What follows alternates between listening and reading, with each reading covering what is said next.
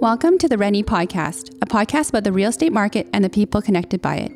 We seek to empower our listeners to make informed decisions while providing context for the real estate world around them.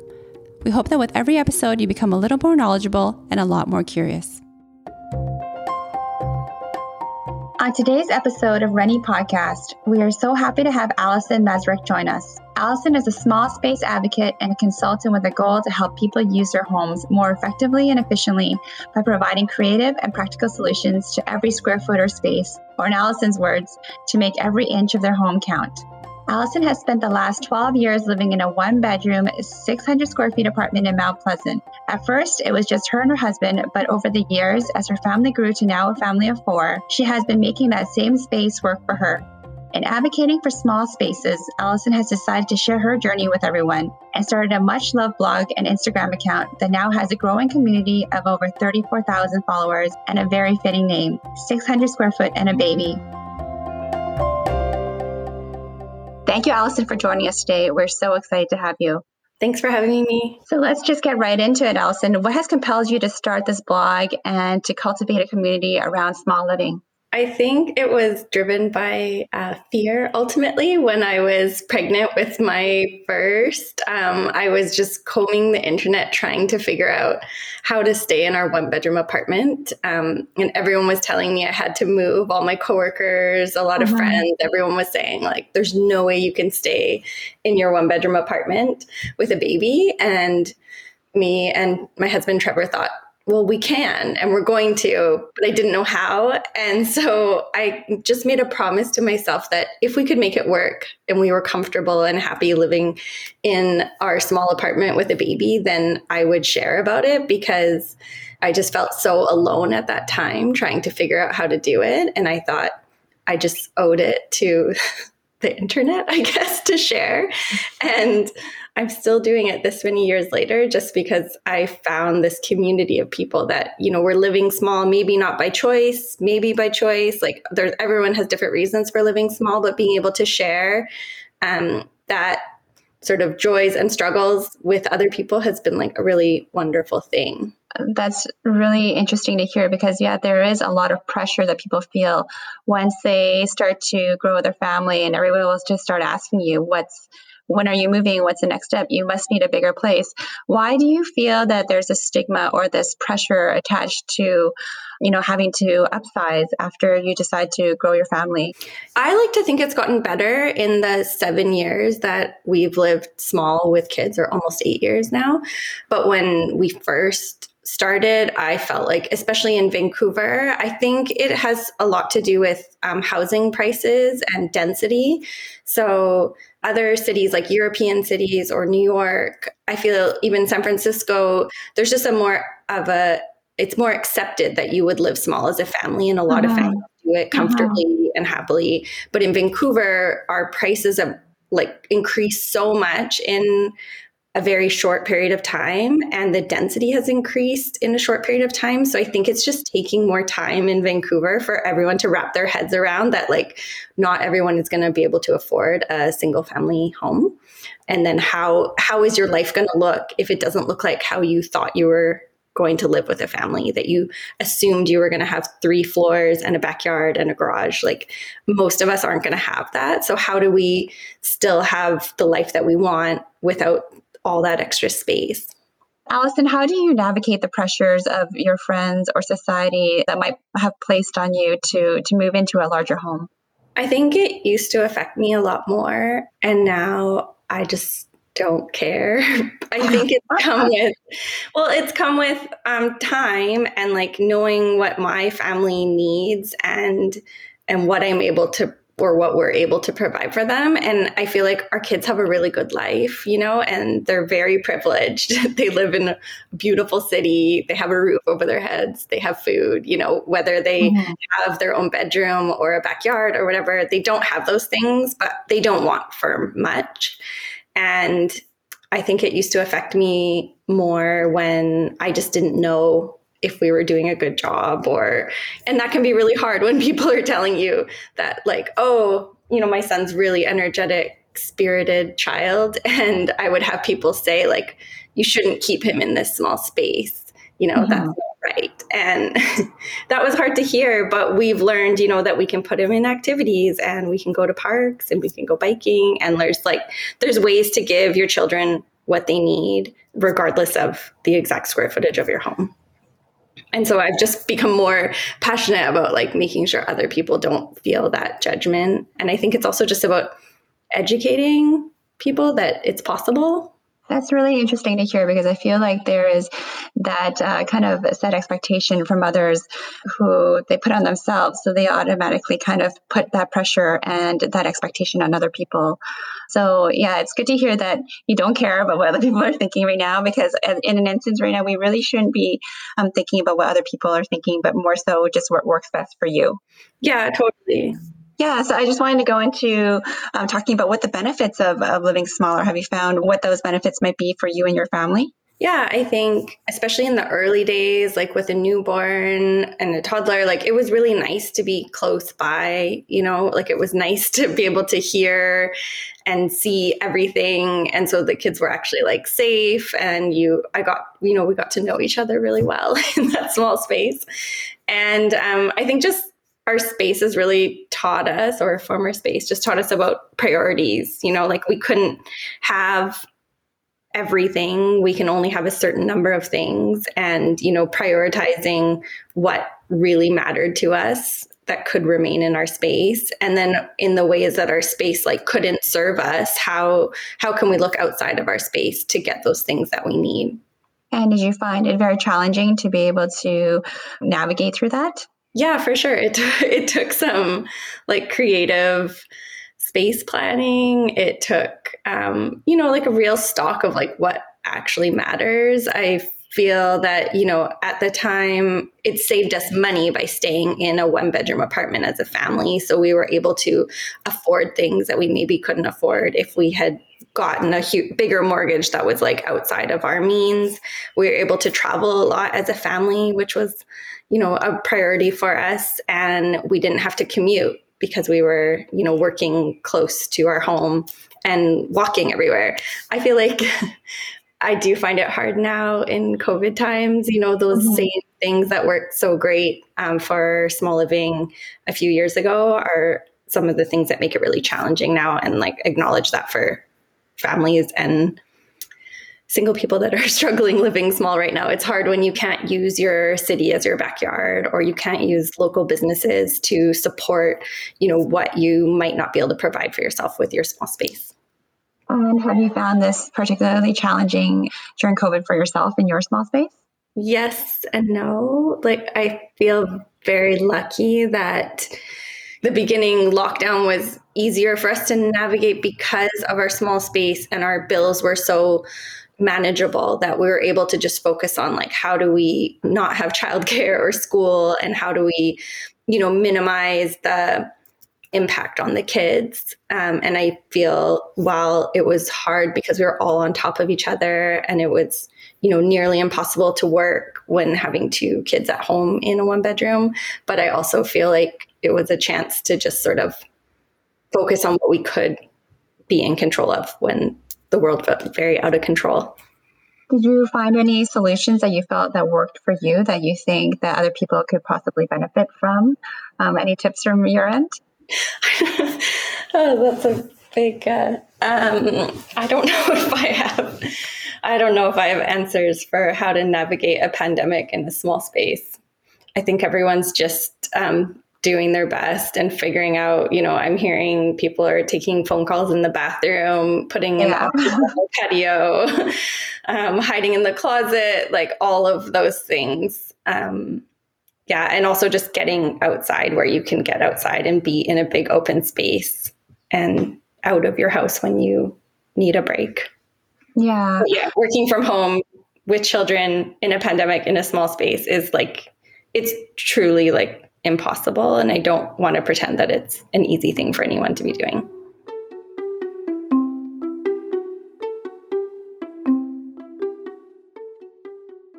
for those who are currently living in a smaller space but want to be able to um, stay within their space and um, utilize the space better, where do you think that they can start? Yeah, I think um, to start is like take stock of what's in your home currently and whether it's serving you.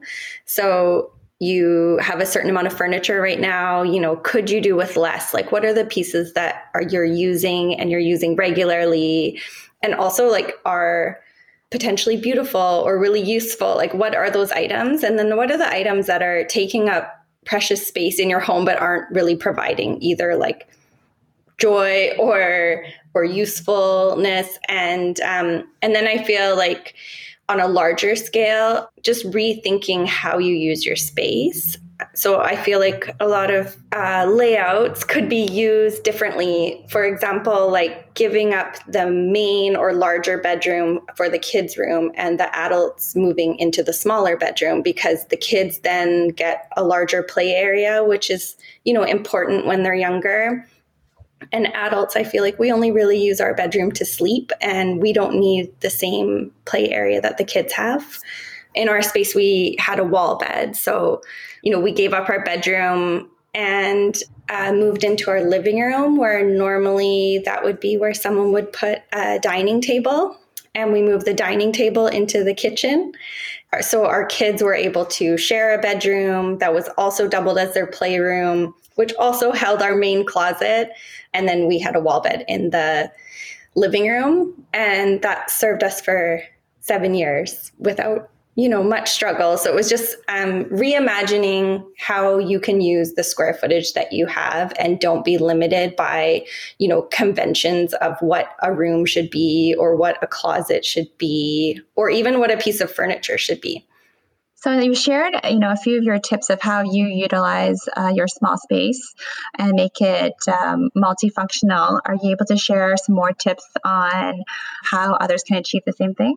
Just using the rooms in your house, and I guess I say rooms loosely because most apartments are just open square boxes, um, but using furniture and rooms for multi-purposes. So for example, like our dining table, it's where we eat, it's where we do homework, it's where crafts happen, it's sort of an everything space. So I find a lot of times when I'm talking to people about their spaces, you know, it might be like, oh, I, I really need, you know, a setup for the kids to do art in this corner. And then I also need a setup for art for them in their room. And I also need, you know, this area over here for toys, and sort of like streamlining all of that and being like, okay, so we need art supplies. Where can we put art supplies that are accessible? And then all the art is going to happen at the dining table, because the reality is we don't have room for additional, like, multiple pieces of furniture in the space. And I think also incorporating like kids' items as kids, you know, grow and they have more things that they need. I don't think it necessarily means that you have to, you know, fill your living room with toy storage, or that you have to, you know, have a kid corner. You know, it doesn't have to take over the whole house, that you can be storing or holding kids' things in the living room, but it could be in a regular piece of furniture that suits your living room. Does that make sense? Like a, like yeah. a slide board that looks like a beautiful piece of furniture, but inside is all the art supplies and the Lego, you know, so that everyone knows where things go, and also the kids know where they go back to. And I'm not saying that they will clean up after themselves, but if everyone in the house knows where everything belongs, like, that's a way to help keep a small space in order. I find small spaces are easy to clean up, but there's like sort of this constant tidying that's going on. So yeah, fast cleanup, but constant, because it doesn't take very long for a small space to feel cluttered. And I find that the key to that is is knowing that everything has a home, and everyone in the home knows where that spot is. So I was reading up on your philosophy of how when you purchase one new thing, one old th- one thing that you currently have has to go. Have you recently purchased anything new that you felt that you had to get rid of something? Oh, that's such a good question. I feel like we just recently moved into a slightly bigger space, and I'm struggling. Like, it's hard because you do need new things in a new space. Like, some, uh, I tried to make as much work in our space as possible, because part of living small is like, I loved almost everything that was in our home. Like, every piece of furniture was carefully chosen, the art, everything. Like, it took years, but we got everything whittled down to just things that we really love and work for us.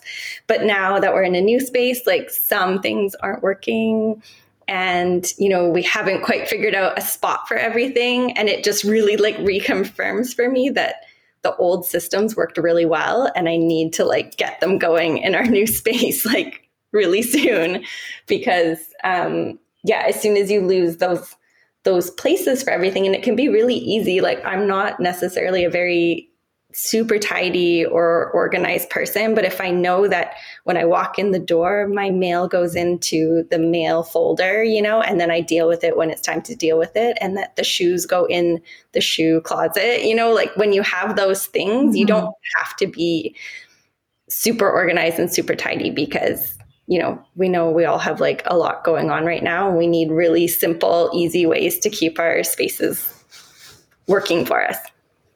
Yeah. And I, I feel that this comment really resonates with me too, because I currently just recently just moved, and, you know, things are chaotic, especially when there's children involved. And if things don't have a designated spot for it, it definitely gets really messy, really quick. Things get really crazy. And, you know, it just makes things so much more complicated trying to find stuff and organize things. So um, I definitely feel that your comment on that is something that can be in- incorporated into everybody's lives, just to make it easier all around.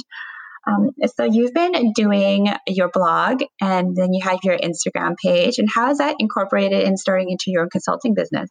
Yeah, I've been sharing for a really long time. And then I was trying to figure out, I was getting so many very specific questions from people, like a lot in my D Ms, or I would get these like really beautiful emails, and I just couldn't keep up with all the questions I was getting. And I tried to like incorporate by what I share about our life, hoping that it would help other people.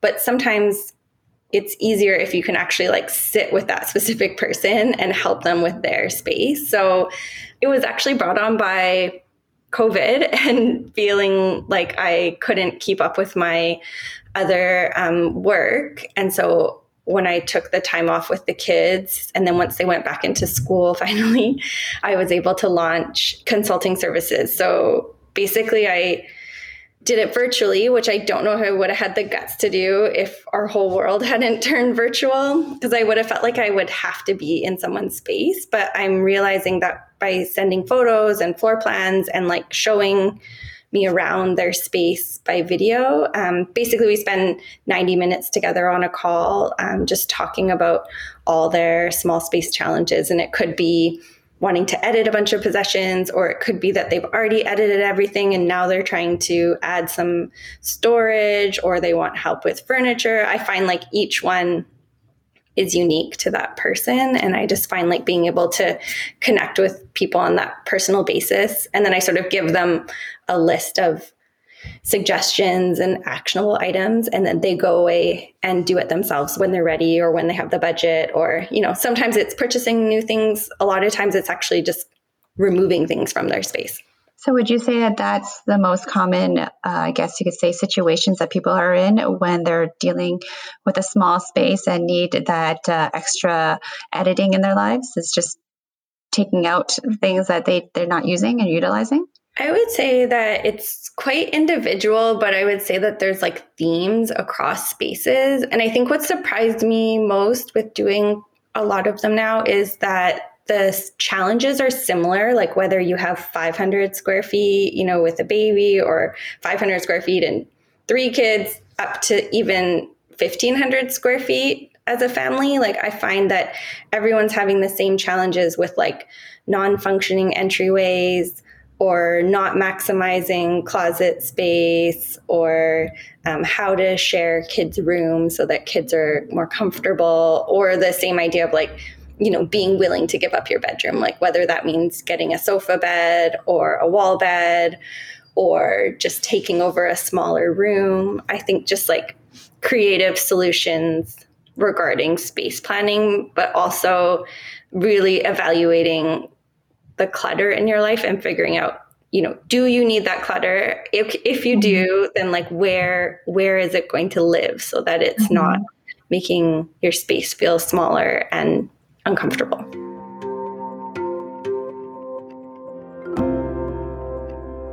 You constantly practice this lifestyle of editing items from your home. How do you engage your children in this process? Yeah, I think that's a really good question. Um, I would say we did start them really young.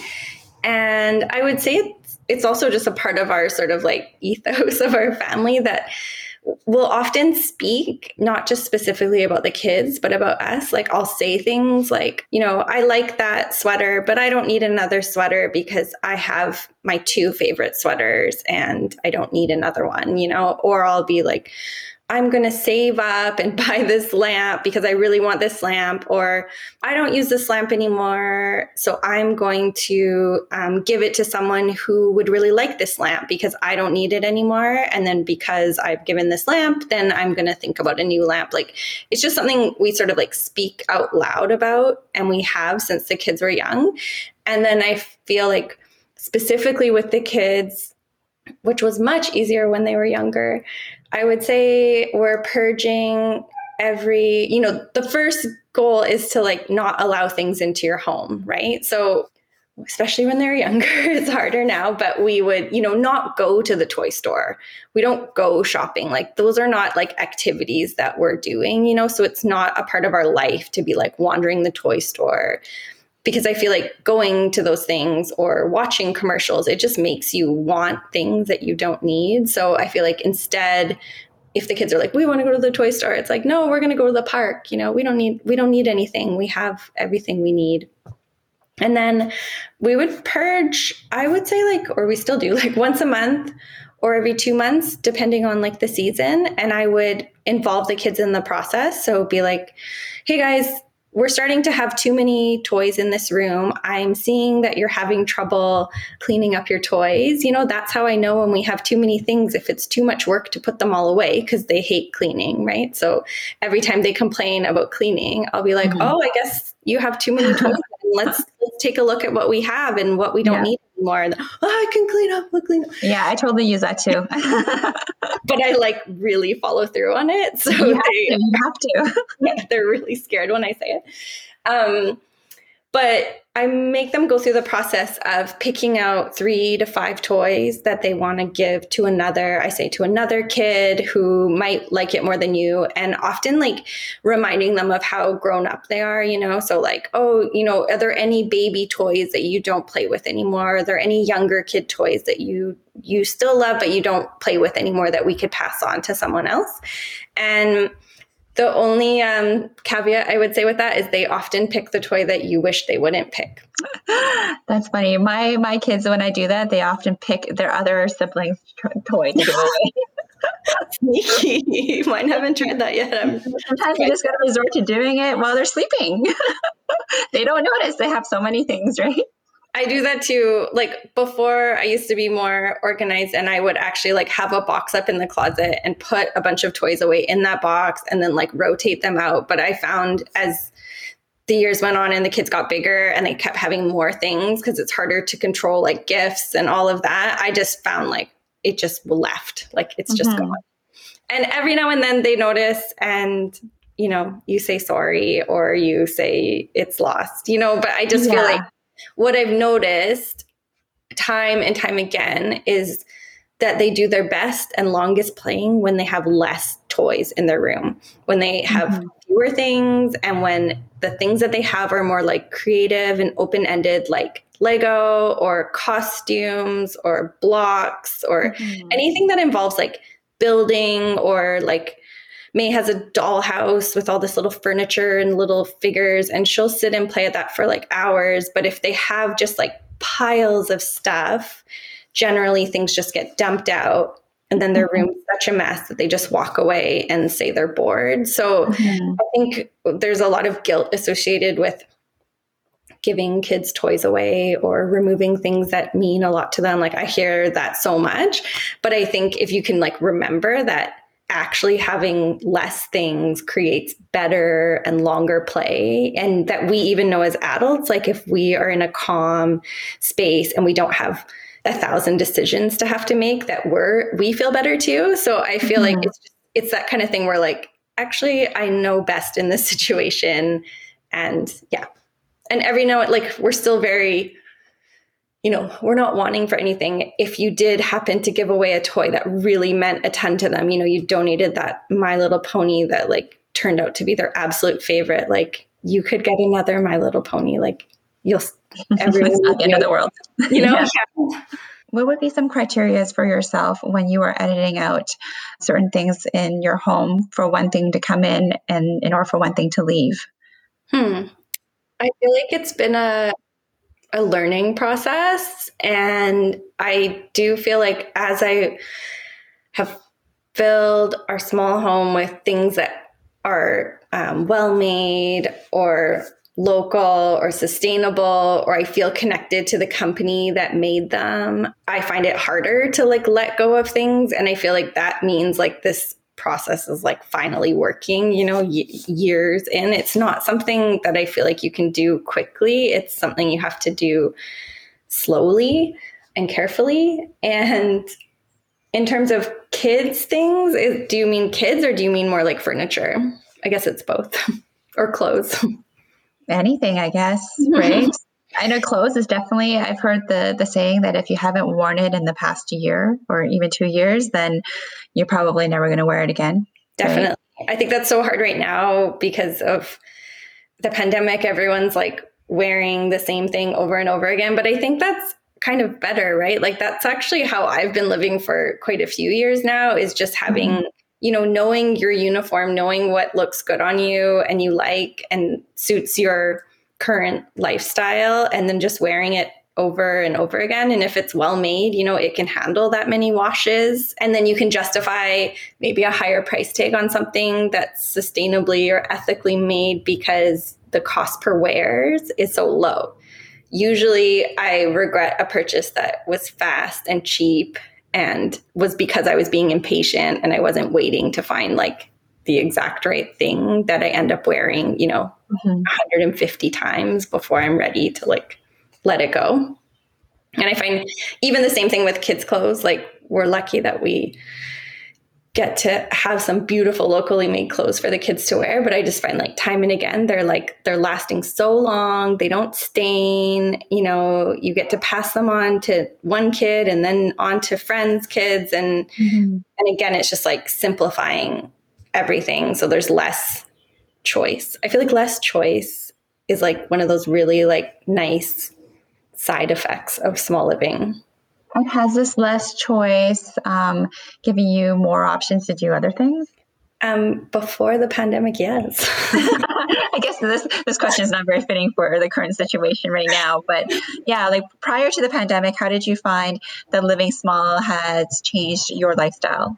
Yeah, I don't even know if I would say it's changed my lifestyle because I've been doing it for so long. I almost forget how we used to live before. But yeah, I think before the pandemic, you know, I could go out for coffee or like work at a coffee shop. And that would be, you know, an expense that wasn't a big deal because of how we were living small, you know, that that was something that we could, I could choose to do as a treat, you know, or I can sign the kids up for classes or we can go on a trip. Like all of those things really like were possible because of the choice to like live in a smaller space with lower overhead, and then also to just not have as many things, like, or we we weren't shopping or we aren't shopping because we have nowhere to put it, you know. And then when you sort of make that habit shift that you don't shop when you're sad or when you're happy or when you're bored, what is possible when you aren't doing that? You have to find other ways to deal with your emotions, and you have to find other ways to celebrate.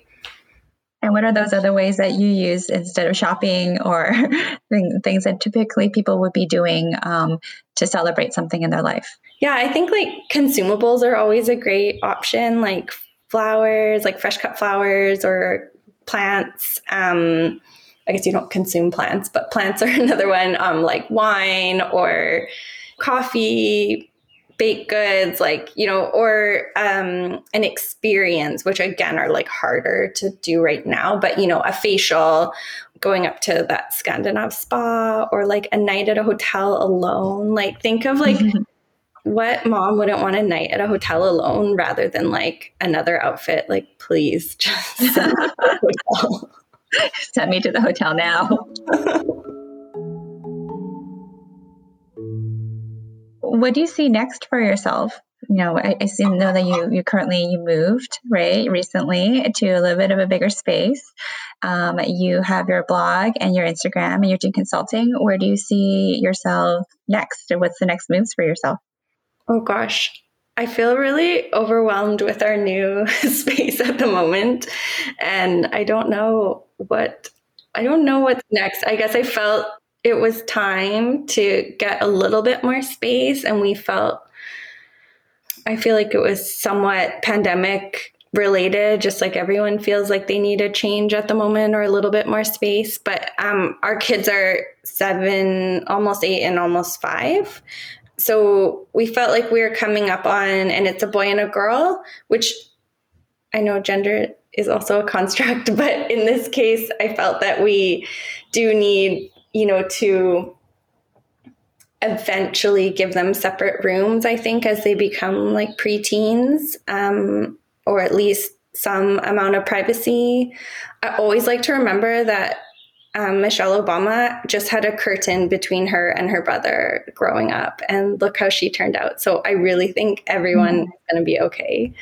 But um, we moved into about a nine hundred-ish square foot two bedroom, taking a lot of our lessons from living in a one bedroom with four people. And we we brought our wall beds with us. And I just see a lot of potential in this space that we could stay here potentially forever, um, because we can, you know, use our wall bed to make our room do more for us than just a bedroom. And then also the kids' room in this particular unit, I feel like there's a way to creatively split up the room so that, you know, whether it's with a divider wall or a shelf or wardrobes, I'm not sure yet, but it has the potential to split up their room so they can each have a little bit of privacy.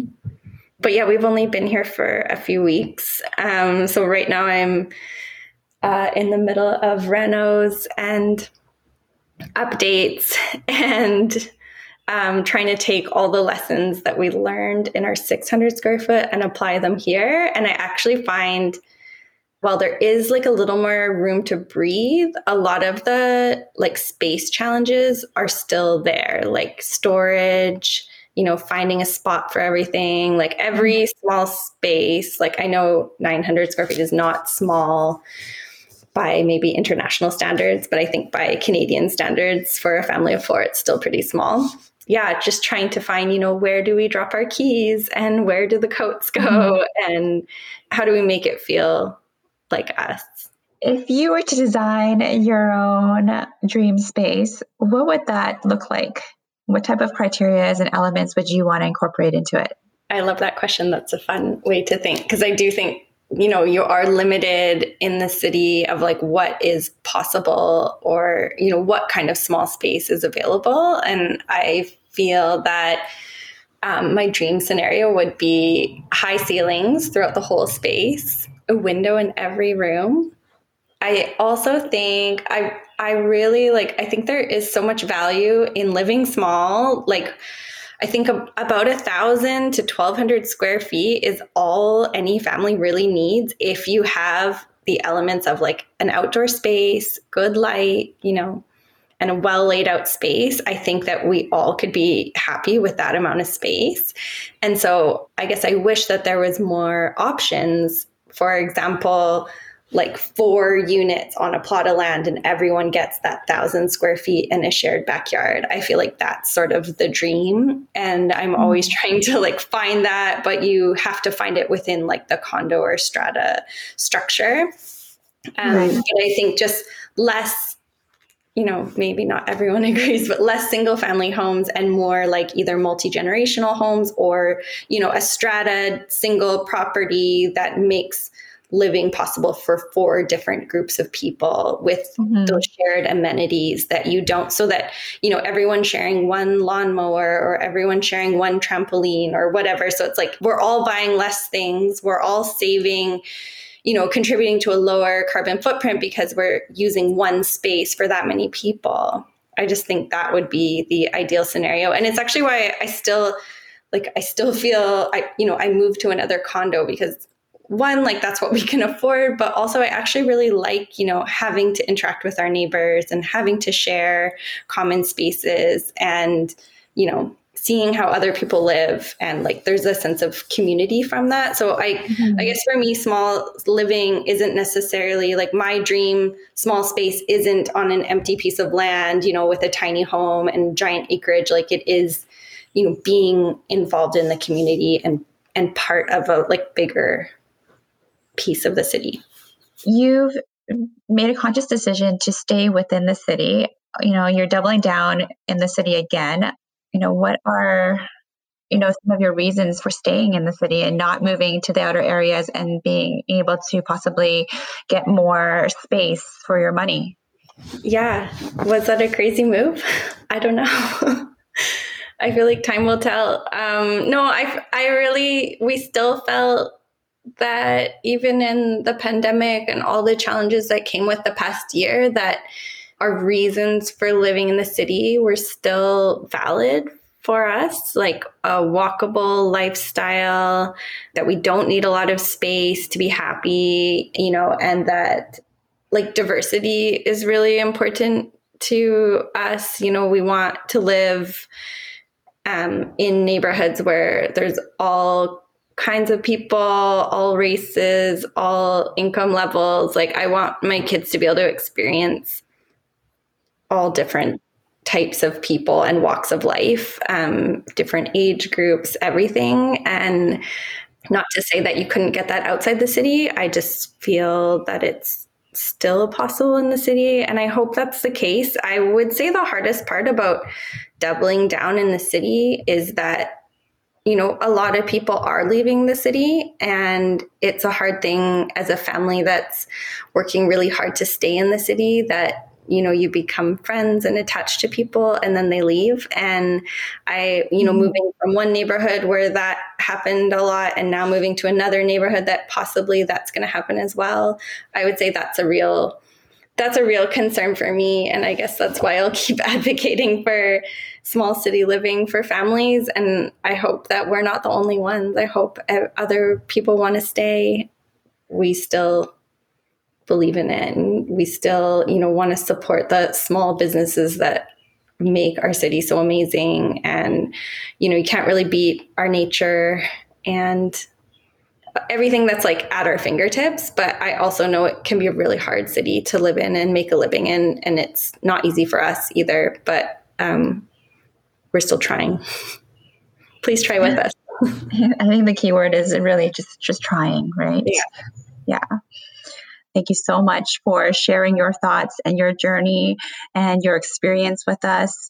For all the listeners who are listening, you know, where can they come and find more information about you if they're interested in, in living small or just getting to know you better? Yeah, my website is six hundred square feet dot com, but it's like six hundred s q f t dot com. And um, yeah, I share a lot on Instagram at six hundred square feet and a baby.